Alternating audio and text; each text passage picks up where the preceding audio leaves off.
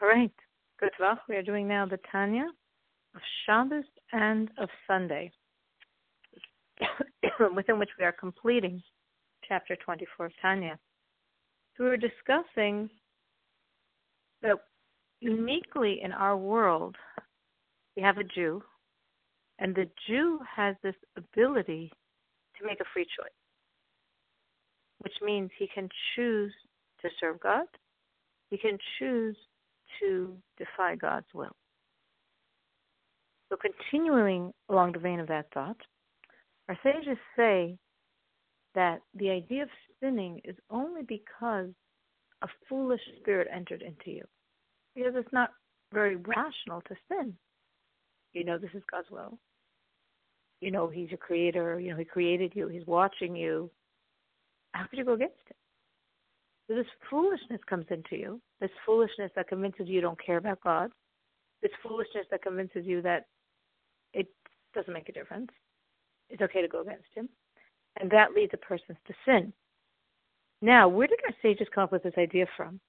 Well, it's based on a verse where it says, Kisiste ishto, if his wife will turn astray and possibly be engaged in an adulterous relationship, from which we learn this concept of the shtus, the foolishness that overtakes a person when they sin.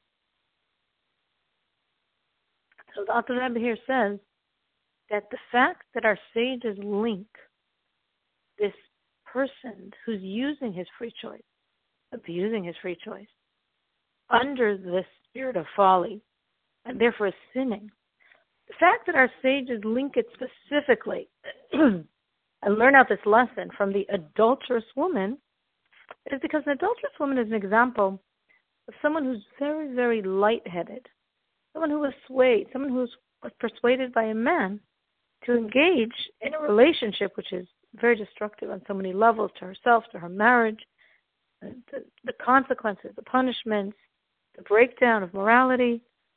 God is a very foolish woman that she could be convinced to do this.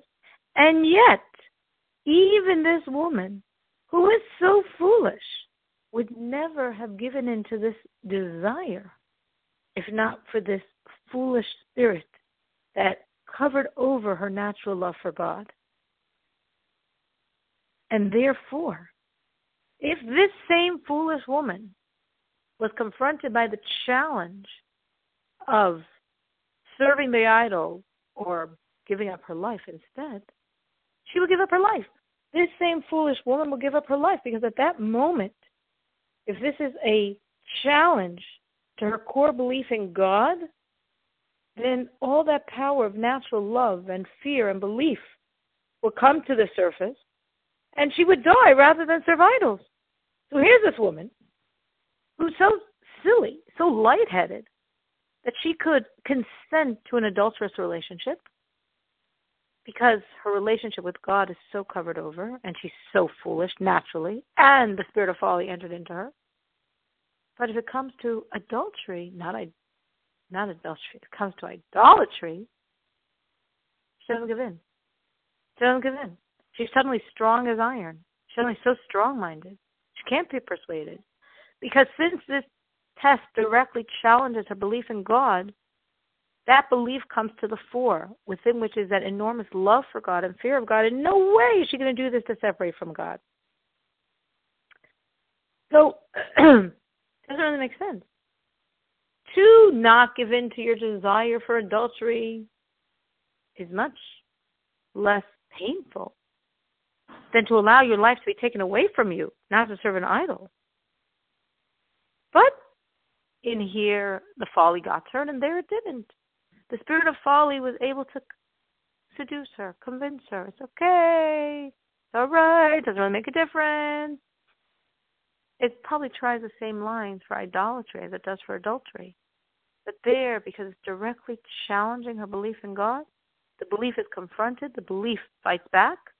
And when she's feeling so strongly her belief and love and fear, even this woman who's so foolish to agree to commit adultery, is not going to serve idols, no matter what. She'll die and sanctify God's name instead. Now, why does she have this strength? Because as we're saying, since this is a core test in belief in God, it's challenging her seminal wisdom, the aspect of her soul belief in God. And therefore, the seminal wisdom wakes up from its slumber. And therefore, the powers in the seminal wisdom, belief, love, fear, all rise to the fore, all fight back. And she's so full of the belief and love and fear of God, no way would she transgress anything. So we have here something very foolish going on. What's very foolish that's going on? This woman's committing adultery, but she died rather than separate from God and commit idolatry. What's the foolishness? The foolishness is that every transgression separates you from God, not just idolatry. Every transgression, not just adultery, things far less. Any and every transgression from the Torah or from the rabbi. During the time of transgression, you're cut off from God with every single transgression. So in our head, we make this foolish differentiation and say, oh, this one's serious. This one's even more serious. And that one's not so important. That's the spirit of folly. That's convincing us that some things aren't so important. Actually, every single transgression is the same idolatry. It's the same defiance of God's authority. It's the same not believing in the absolute oneness of God that you are truly a part of. And therefore, it's idolatry because we're not believing God's oneness, which is a lack of belief in Him. And therefore, during the time of that sin, everything is closer to God than you. All the impurities of the world are closer to God than you. The sages say man should always remember Yatus Kedamha. Even the blood sucking parasite mosquito preceded you in creation. It's, it's a humbling thought. Man came last on the scene. But here, the Alter takes this concept in terms of when one sins, during the duration of the sin, five seconds or five years, even this yatus, this blood-sucking parasite mosquito, which symbolizes evil because it takes and takes your blood, it takes your vitality, it takes your life, and doesn't give a thing back. Even that is closer to God than the Jew during the time of his sin during the time of his defiance of God. Even the wild animals, we could say, they're wild animals. They're, they're, they're, they're what? They're listening to God. They're doing exactly what God wants from them. Only the Jew is capable of defying God. The person could say, I don't know if wild animals always listen to God because didn't God say that fear of man should be on the animals? And yet we see wild animals attack people. So that applies, okay, sometimes I don't listen to God, and sometimes uh, the lions and tigers and bears also don't listen to God. But it says no, they always listen to God. But there's, the animals are not going to attack a person who looks like a man. But if the person, unfortunately, now no longer looks like a man, but looks like an animal, then he's open to attack. And actually, we see three different levels of relationships.